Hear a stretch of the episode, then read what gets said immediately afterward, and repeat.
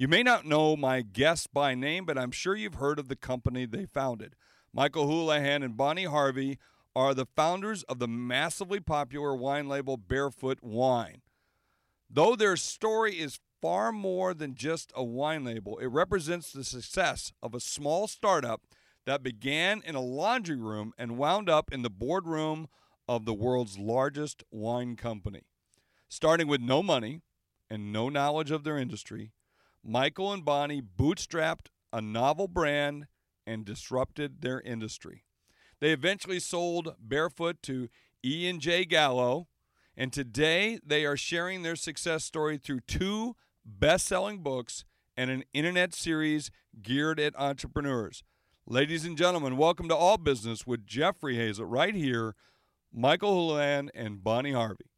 He's one of the world's most respected business experts, Jeffrey Hayzlett. I want to take you behind the scenes on what's happening in business today. And whether you're on Main Street or Wall Street, we're going to find out the secrets behind their success. This is All Business with Jeffrey Hayzlett, brought to you by Dunkin' Donuts.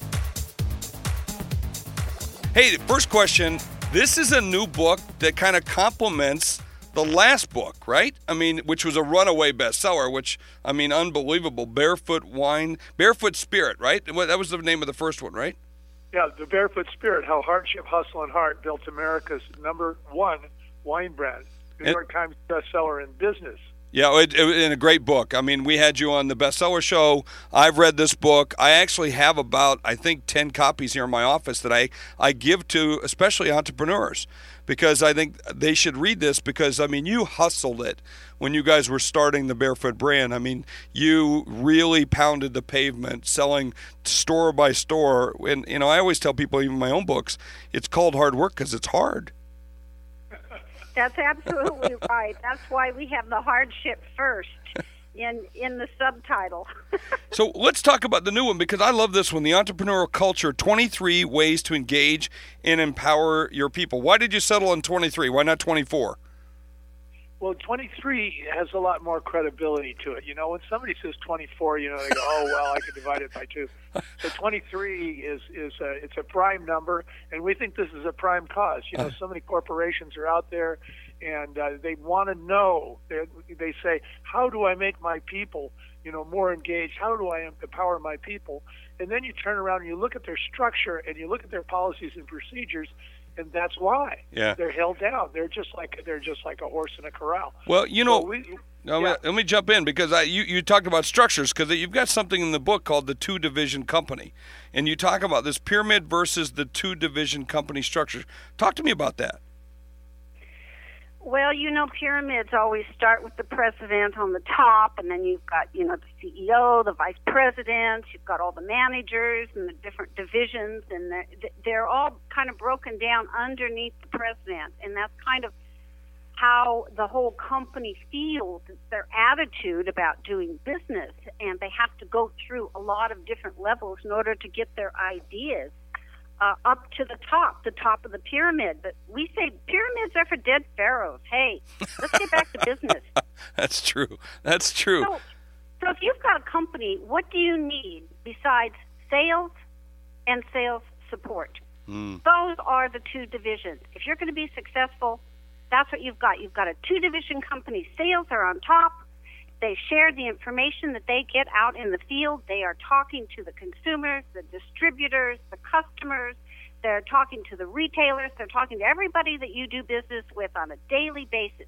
They use that information by sharing it with the sales support division. Mm-hmm. Okay? Mm-hmm. And so marketing gets that information and production gets that information and even your CFO if he's the one that sets the prices on the products. He gets that information.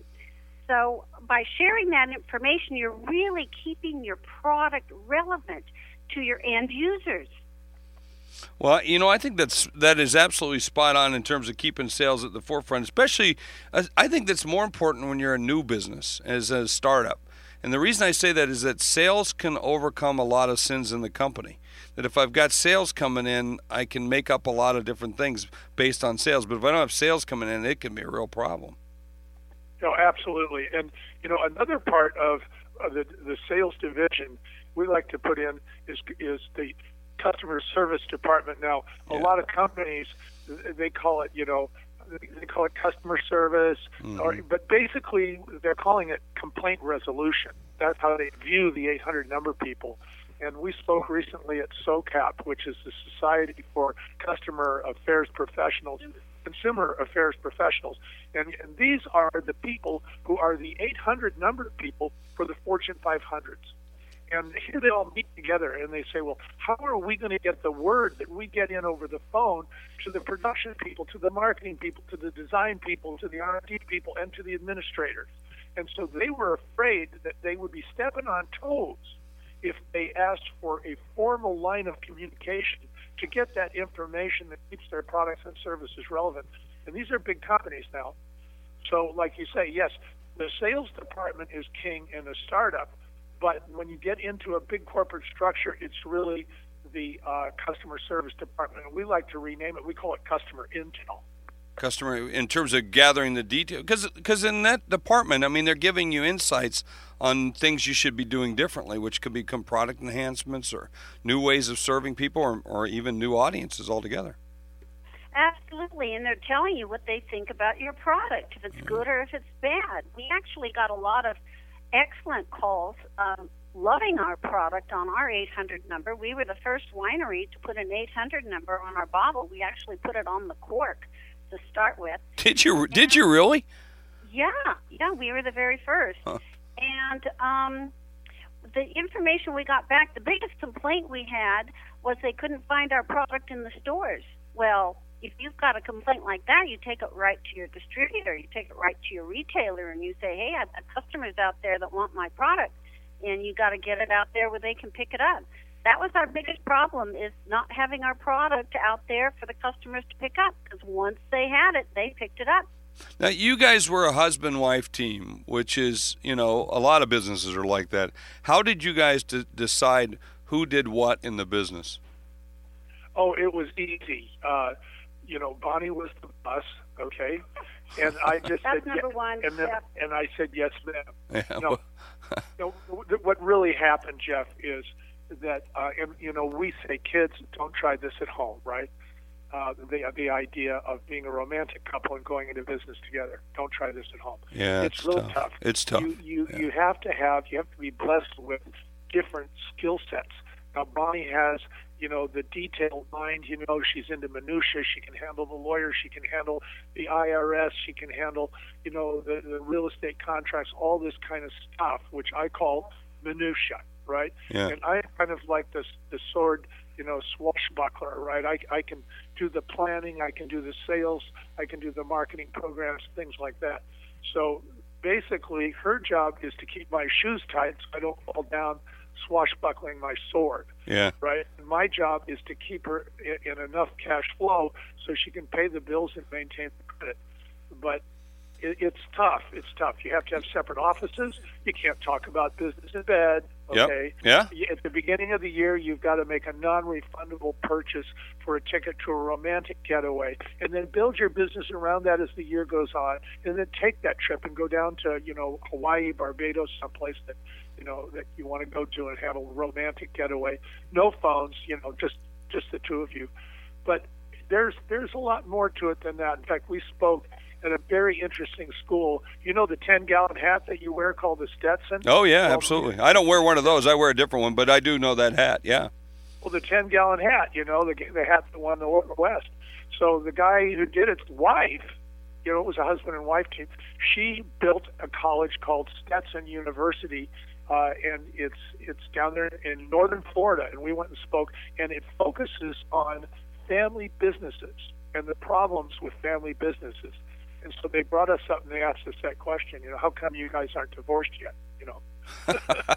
hey, let me take a quick break. I do want to come back to this because you said something I thought was well. You say a lot of things that are real important because I've, I've got to know you over the years, and I love listening to the both of you and uh, just hanging out with you. But I, I want to talk about Dunkin' because I want to have a little fun with Dunkin' trivia for today. There, of course, this show is brought to you by Dunkin'. Did you know that back in the late '70s and '80s, Dunkin' used to sell Easter egg donuts. I had no clue. They, they were chocolate covered, sprinkled egg shaped donuts that came with their very, it came in their own egg carton. I, I, that's crazy. You could get a whole dozen for $1.99. In 2016, they no longer sell the Easter egg donut, but they're still keeping America running all these years later. America runs on Dunkin', and so does all business with Jeffrey Hayzlett. I love coffee. You guys drink coffee? I know you're wine guys, but are you coffee people too? Well, you know, for us, we look at coffee as, as some kind of jet fuel. You know, it's like if, if you want to get a lot done that day, you definitely have a cup of coffee. But uh, Bonnie could speak more about it. Yeah, I've been a coffee achiever on a number of days. We coffee up and then we wind down. I love it. I love it. Welcome to Play It, a new podcast network featuring radio and TV personalities talking business, sports, tech, entertainment, and more. Play it at play.it.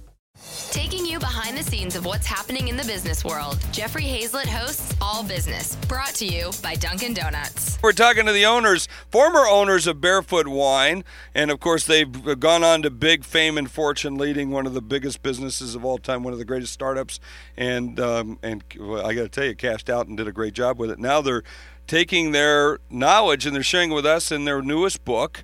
And I want to talk. You said something I thought was really insightful for husband wife teams, and that is you got to separate it when you get home. Yeah, that's right. Yeah. Uh, You said in the bed, Michael, but I'm going to just uh, pick the whole home thing because you know. well, yeah, you, yeah. yeah, yeah, You're absolutely right, Jeff. Uh, you know, if if if you want to have a fight, uh, start talking business anywhere in the house. Yeah, yeah. Hey, who's the toughest between the two of you, by the way? Uh, Bonnie is for Yeah. sure. Yeah, so she's you like you would probably say, "Oh, I'll give the guy a discount." And Bonnie says, "No way, no way." I think that's it. Yeah, Yeah, that's exactly how it happens, Jeff. yeah, yeah. That, but you know, that's a good, isn't it? Is it's kind of good for that to have. I mean, just like people in the business, you got different roles. It's good for companies or couples to have the roles too, like that. I think. Well, one of the things that we have, we have a couple of advantages, but one of them is that uh, when when I'm negotiating, I can always say, you know, I have to go to a higher authority. You know, I'm going to take your Yep. offer and I'm going to run it by the boss and see Yep. what she says. Yeah. And uh, you know, then you know, I can just say, okay, so here's the deal. What do you think? We come back with a counter proposal. But if it's just me, if I try to be the boss, they've got me, boy. Know. Yeah, well, you know, I always say, Michael, I always say, I always put one person. I used to say this in corporate business when I was in big corporations doing stuff. Always put one person between you and harm's way, and that's kind of what you're doing here. You're you're saying, look, it's gonna, I'm gonna maneuver myself strategically to always have another way to come back and ask for more, or to change it, or to do it differently if I need to. And I think that's a smart, smart way of doing it. Well, let me ask you about. Um, I was just sitting down with some people and we were talking about uh, sales commissions, incentives, and finding ways to make you know more happen with my own C-suite network of the business that we run. Well, what do you think about staff uh, incentives? I think they're essential. I think that they really uh, help the staff to understand this is where the money comes from. It comes from volume in sales, it comes from growth, and it comes from profitability. Those are the three things Yeah.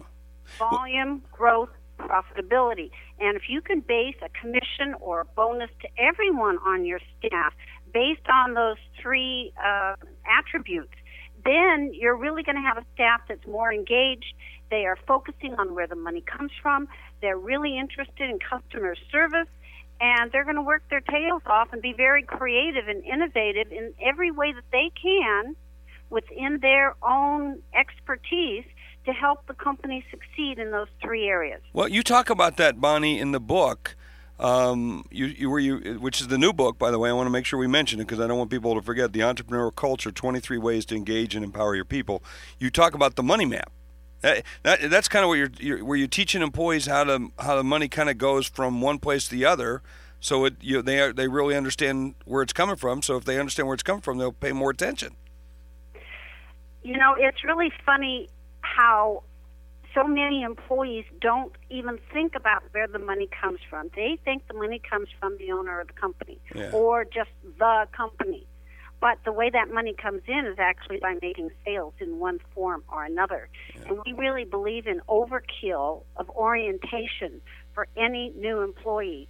And part of that is making sure that they understand that the company doesn't have a, a big pile of money out in the back that they just shovel into the employer employee's trunk once or twice a month, and um, that's where the money comes from. No, it really comes from sales and by understanding that right away, they can figure out how they can improve growth, volume, and profitability. Did, did you, Michael? Did you guys ever share with the teams?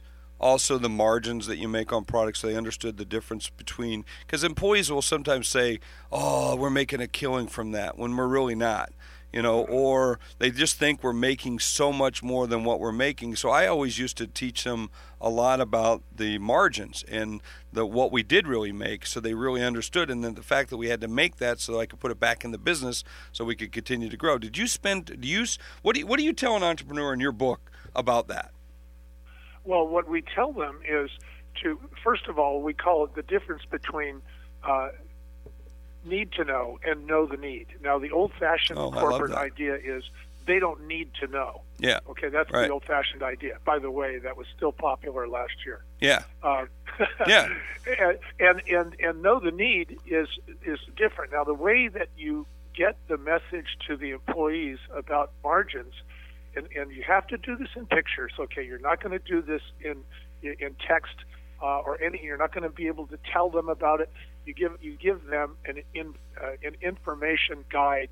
It used to be called an infograph last yeah, year. Yeah. So we're giving them a guide now. Okay, so the guide is a picture of your product, whatever it is, right? Whether it's memberships or bottles of wine or or hours of service or whatever it is, and then you break it up just like a pie, and you educate them about the various different pieces of overhead that you have and outsourced services and everything else until you see, you know, the little bit of, you know, coinage dropping out of the bottom of this box that goes into your company to pay your bills and all that and then the amount that goes into the big into the bag that everybody takes their their uh, payroll uh, benefits uh, and bonuses out of. And I just want to say one of the ways that we suggested to you, you mentioned this earlier, and I wanted to come back to it, Jeff, and that is how do you actually pay them? Mm-hmm. And so here's here's the deal. We like to match the company's 401k matching funds, either 50%, 100%, or 150% of employee donation based upon sales growth and profitability. Now, the reason we like that was because it's a quarterly period. If you try to give people a bonus on the year, they forget about it, or they have a lousy first quarter and they don't do anything the rest of the year. Yeah, they don't so think they will ever get first half. Yeah, yeah. Exactly. Yeah, they don't they think they can ever earn it back. So why? You know, I give up. Right. Yeah. So here's a nice short period that people can remember, and you're going to find that your bookkeepers like it too, because they've got to finish the quarter for tax purposes and other purposes. So what we did is we said, all right, we're going to give we're going to give you the we're going to tell you the need. The need is that we need to make this much money this quarter. Here is our goal. Here's what we made. Here's what the company can contribute. So boom, it shows up as their 401k contribution. Now they're looking at everybody on staff and saying, hey, you're a team member. You affect my 401k contribution. I have to get this information to you right away. I have to make this a top priority. And all of a sudden they've learned this new word called urgency. Yeah. Let me let me take a you spent you, mentioned coinage and I want to take another quick break with Liberty Tax because I love Liberty Tax. It's great to have them on board all business. Uh, Liberty's the fastest growing retail tax preparation firm. 4,000 offices across North North America. They make a great seasonal franchise opportunity as well. So if you're looking to get into the business or add a service as part of your business, or you just want some good tax prep services, look to Liberty. So let me let me excuse me ask another question um, with regards to handling. You you you wrote in your book in, in the section called "How to Ignite Sales." Viewing every person who handles your product or service as a customer. So not just your customer customer, but the internal customer. Talk about that for a second. Oh yeah, in our business we had to make seven sales. That means that we had to to convince seven different groups of people that touched our product. What we were doing benefited not only them, but benefited you know everyone else that we were doing business with. We had to have those seven groups on our side.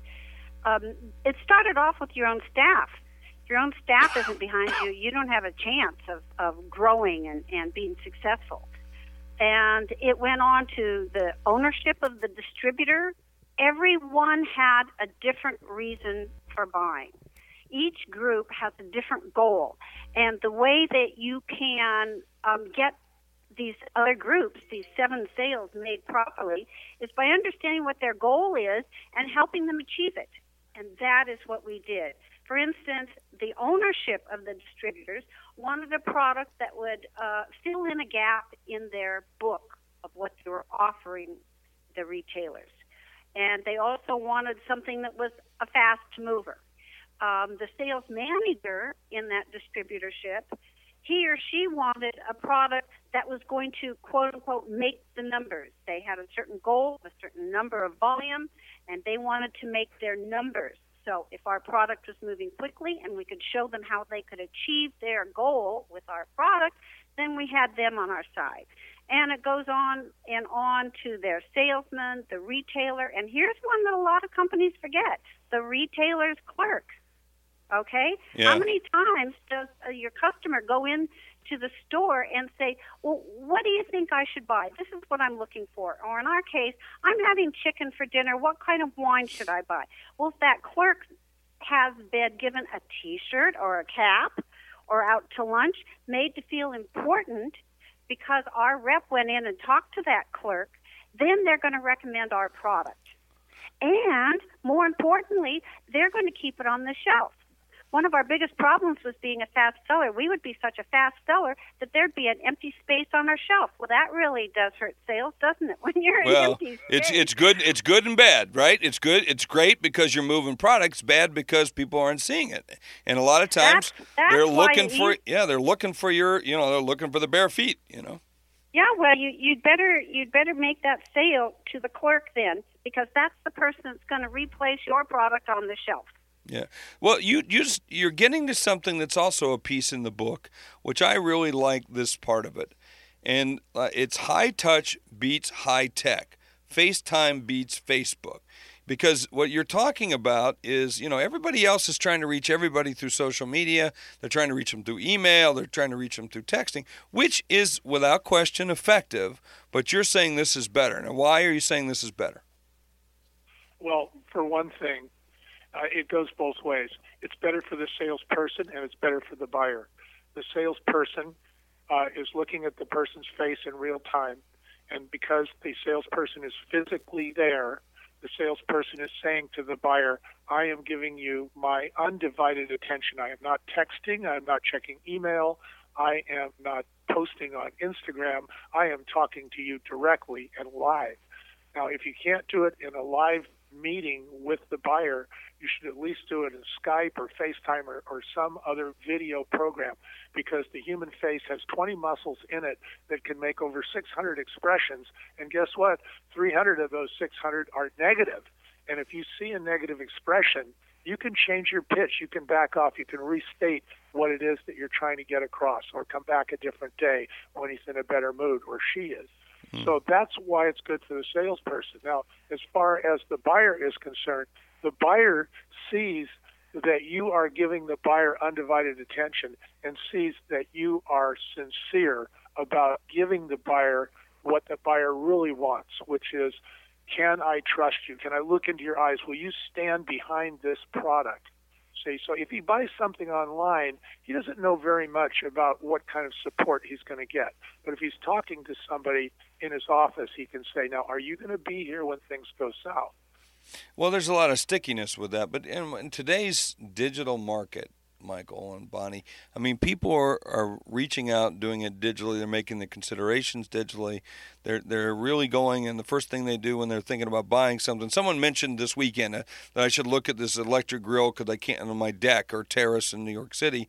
I should I wanted a grill, and I can't put a gas grill in there because it's I'm in New York City.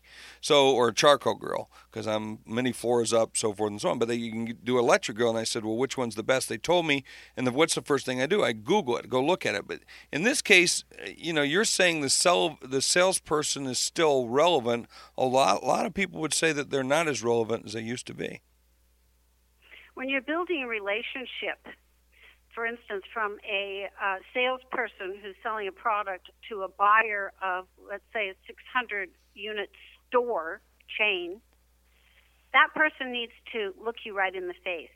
You need to give them your undivided attention. It's the nicest compliment you can give anyone is your undivided attention. You're saying you are so important to me with your 600 outlets where I can sell my products that I'm going to come from across the country and I'm going to sit here in your office and have a face-to-face meeting with you. This is how to build a strong professional relationship.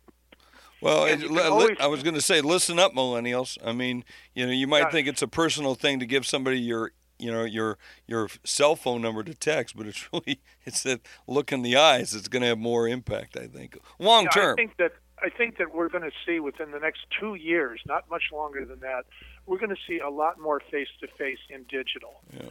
And uh, that's going to happen. The first person, for instance, you're looking for that grill, right?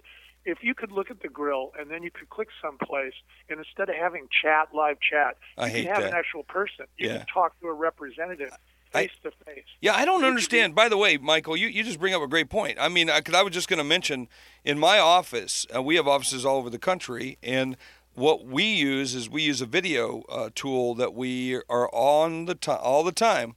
Instead of making a phone call, instead of like sending an email, we get somebody on video. We have video cameras that are in the offices, so you can see if someone's sitting at the desk in Sioux Falls or in the office in you know in New York City. Just like if you were to look up from your cubicle or look up from your desk and look over and see if the person's there. That's what we try to emulate. And then I just I ping them and and uh, we get on the phone. Or, or And and, I say I say the phone. way. It's not the phone. It's a video. I want to I want to see you pay attention to me. You know. Exactly. Yeah. Well, you know, the other thing too, Jeff, is you're using technology in a way that is very human. You're building human relationships through technology instead of separating yourself from the person. I mean, I've always thought that you know we've lost a couple of generations here who can't strike up a conversation with a stranger because their social networking has ruined their social skills and so oh, they don't really they feel very awkward Yeah. you know saying hello to a stranger It's fu- it uh, well, you I, I was watching the Today Show. All right, I ran into Olivia Stearns today, out running outside the office, but I was watching her on the Today Show this morning, and they were talking about how the millennial generation's missing some basic life skills, like tying their shoes and like doing striking up conversations because they're so used to doing other things digitally or doing it in different ways. I think that's phenomenal. Well, you know, we work with uh, a lot of uh, millennials, and uh, you know, one of the big challenges that we have is that uh, many of them have kind of like thrown the baby out with the bath. They've said, "Oh, you, you know, you old curmudgeons, you know, you don't know how to text, you don't know how to do this or that." So they've given up on other things that the uh, war babies or that the the boomers had to offer, which is here's how you make friends with people. You know, Yeah, right. So well, it- let me ask you. Let me ask another question. How do how do how fun? How you talk about fun in the book and how it can translate to more funds in the workplace with millennials? What so what what's that what's that concept? Millennials like to work in groups. Mm-hmm. So by allowing them to work in groups, you're giving them fun. And um, if somebody's not having a fun in their job, whatever it is, then then that job doesn't have their attention. It doesn't have their creative abilities. It, it doesn't really entice them to stay there. They'll go out and look for something else. So fun is always important, no matter what you're doing. But we said if you can't make them laugh, don't make them whine. I like that. That's pretty That's good. true in, in any Yeah. business. Yeah, but You know, uh, you- yeah, I think I think that Yeah. applies to any. I think it applies to the older folks as well as the younger folks in terms of the business. Of course, Yeah. and, and who doesn't like to have fun? Yeah. If you've got somebody smiling and laughing, which happen of having a big foot on your label happens to give people, you know, that smile on their face, they're already halfway to yes. Yep. Okay? Yep. It's engaging. Hey, we talk. Let me let me take one more break, and then I want to go into delegation because I, I really like your thoughts around that, and I want to ask you some tough questions around it. So I want to talk about my friends at Sane Box. That's S A N E Box. I spell it out so you know because I confused the name for a little bit myself. So are you swamped by emails? You're spending hours and hours of sorting out what's important and what's not. I was in the same spot until I found this company, and then I called them and said, "Look, you got to let me give this away." To my friends for a couple weeks, let them try it. And every friend that I've ever given this product to, they love this thing. And by the way, it only costs you like 10, 20 bucks a month, depending on which uh, level of service you want. But here's what it does it basically, I put it into my email box. It trains my emails over a couple days. I drag an email that I don't want to read into black hole. I drag this one over to ma- uh, to uh, newsletters. I drag this one over to later. I can even tag emails to people that say one day, two day, two hours, three hours, one month for follow up in case the person doesn't get back to me, or I want to put it off. And by putting in the BCC, or sometimes I put it right in the CC, like one hour, which means to my team, in one hour, you don't have an answer. I'm coming back at you because it drops it back in my inbox. This is, is a unbelievable time saver. It is my secret weapon, which I'm not making so secret by giving it to everybody here. So if you want a couple weeks free, all you got to do is go to www.sanebox, S-A-N-E forward slash Hayzlett, my name, Hayzlett, and you're going to get a couple weeks for free to try it out, and um, and you sign up. I'm telling you, I, I, I'm I'm sold on this. I I actually bought this for every single person in all the companies that I own. So cool product. Now let me, Bonnie and and Michael, I got to ask you this delegation, okay? Because I also know you, you're both very good hands-on people because I've known you for a long time. You're, you got you can tell by the dis- discussions that we're having. Attention to detail is very important to you. So, how do you do the best and yet delegate the rest? It's really tough, first of all, Jeff, particularly if you're type A, take charge business owners. Which, entrepre- which entrepreneurs are. I mean, that's the reason they're doing it. you You bet. bet. So eventually, those type A take charge business owners are going to figure out they can't do everything. Yep. And hopefully, along the line, they're going to figure out that there's some real professionals out there that actually do have a better grip on how to get the job done than you do, believe it or not, such as accounting and, and such as certain um, sales and marketing expertise and artists and that kind of thing. Well, of course, there's people that are more highly qualified. At that point, you really have to give up and do some delegation. But you don't just turn it over to them, you actually give them overkill in orientation of exactly what you're looking for. What is the goal? And not just the goal of this one project, but how does this project fit into the goal of your company? So, by understanding the big picture, they can be better at doing the minute details that are required for you to carry on your business. And you really have to inspect what you expect. Oh, that's good. I love that. And- I love that. Keep in touch with them. Yeah. You know, and, and it's it's just a very simple thing. I mean, don't forget entrepreneurs. This is what's going to happen, and I'm I'm sure this was the same way for Michael and Bonnie. But we start out entrepreneurs. We start as a one man band or one woman band. We we do it ourselves, and then later on we add devout followers. I I think Michael. I remember you telling me a story about either Bonnie's mother or your mother got involved with the business, and then so we add up all these friends and family. And we get we rope them into it, and then we move to the next stage, which is just exactly what you were talking about, Bonnie, which is about adding the skilled professionals, technicians that we really need to run the business. And those are the those are the stages. And your business went through the same stages, didn't it? Absolutely, Yeah. absolutely. And you know, the toughest part of delegation is when you are trying to delegate uh, a decision making, say, an administrative uh, or, or corporate or marketing uh, decision making position to someone else. Yeah. Uh, and I, I mean, this is really tough. It's some tough. people, some people will, some people you'll you'll delegate to, and you will find out that you know you, they Peter principled out. They just can't take on that responsibility, or they just can't make those kinds of decisions. I had a guy uh, who wasn't doing very well. He was he was in sales, corporate sales, and uh, you know he's on the phone. He was talking to distributors across the United States. He wasn't doing very well. So I said, "Come on into my office." So I, I I picked up the phone and I just did his job in front of him and made him watch me do it. And then I would put the phone down and I'd say, Now, did you notice this? Did you notice that? Take note of this. Take now. You take the next call. And then I would criticize him. And I mean, there was some shouting matches there. Sure. But the thing is, he became our number one top salesman. I never had to look at him after that. Yeah, that's that's what you got to do, and it's not easy to give it up either. Um, you know, there's a I excuse my language in saying it, but there's a kind of a sphincter moment where you, you know, the whole body tightens up when you when you turn it over to somebody for the because it's your baby. It's tough. Jeff, let me add something to that. Um, Michael did that, I think, for a period of about a month, and also in addition to that, that real extreme hands-on training, we also changed the way he was paid. Okay, mm-hmm. we reduced his guaranteed salary and we greatly increased his commission for making a sale. So he had major chain buyers that he was working with and major distributors. So we took a look at where we were at. We took a look at where we wanted to be. We said, when you reach where we want to be, we're going to put this much money into your bank account.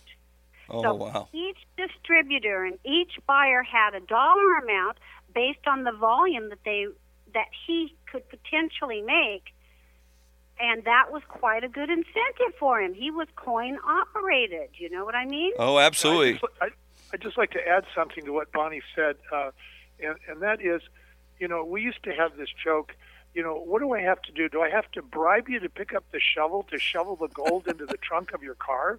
You know, and then how long do I have to bribe you to pick up the shovel? Oh, look, you're picking up the shovel without a bribe. Okay, good. Yeah, See? that's So, so the thing is, you know, some of these incentives are only necessary to get them going till they start to realize that it's making a difference in their overall paycheck and their bonuses and and uh, in, in their benefits.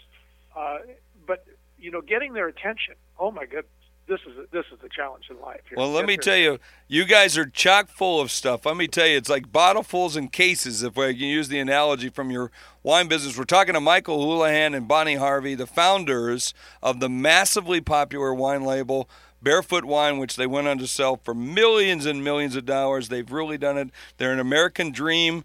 They're the entrepreneurial spirit, and they've written a brand new book called The Entrepreneurial Culture 23 Ways to Engage and Empower Your People. This is a book that you want to pick up. Run right now. Google it, I don't know, Yahoo it, Bing it, whatever, or get down to a bookstore and get this book. I've got mine. You better get yours. Bonnie and Michael, thanks for joining me. Excellent. Thank you. And be sure to send your listeners to www.thebarefootspirit.com forward slash TEC for the entrepreneurial culture. I love it. All right, you just did. So there we go. Thanks so much for joining me. Thanks a lot, Jeff. Always great. Taking you behind the scenes of what's happening in the business world, Jeffrey Hayzlett hosts All Business, brought to you by Dunkin' Donuts. You know that after every show, at least those that listen a lot, I like to talk about the things I learned, and I always learn things every single show. And the one that I want to highlight, actually, I'm going to do two highlights that I really like, and that was one separation. That if you're a husband and wife team, and this goes for fathers and daughters and mothers and sons and so forth, family members that work in the business, I have to constantly remind myself of this that when you're home, you're home and you need to separate the business and not talk about the business when you're off duty because you need to have the off duty. We forget that sometimes in a family business. And you know, the more you do that, the better it is. Like work is work and home, is home. Um, it's tough to be a dad and be a boss at the same time, right? So you don't need to do that at home as well um, because it's a different relationship, and especially when I think it's really tough uh, for husband wife teams. And, you know, it can be really rewarding, but it can also be very tough. So, but with hard work comes great success, you know, and great rewards. And you get that. Now, the second thing I want to know is know the need. I thought that was a great concept that they put into the book and know the need, you know, the fact that uh, it's important for people to know, not, you know, not keep them in the dark and know why we're doing what we're doing in the ways in which we're doing it and by understanding that, you'll be a better employee, a better contributor by knowing why we need it. So know the need for what we're doing and why it originated. So I anyway, that's it right there. I thought those were two gems. There were a lot of other gems in there.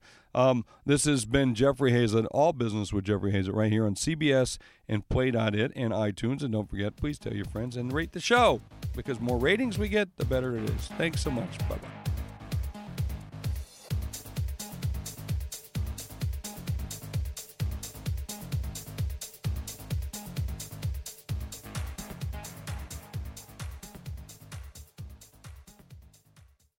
This podcast is a part of the C Suite Radio Network. For more top business podcasts, visit c-suiteradio.com.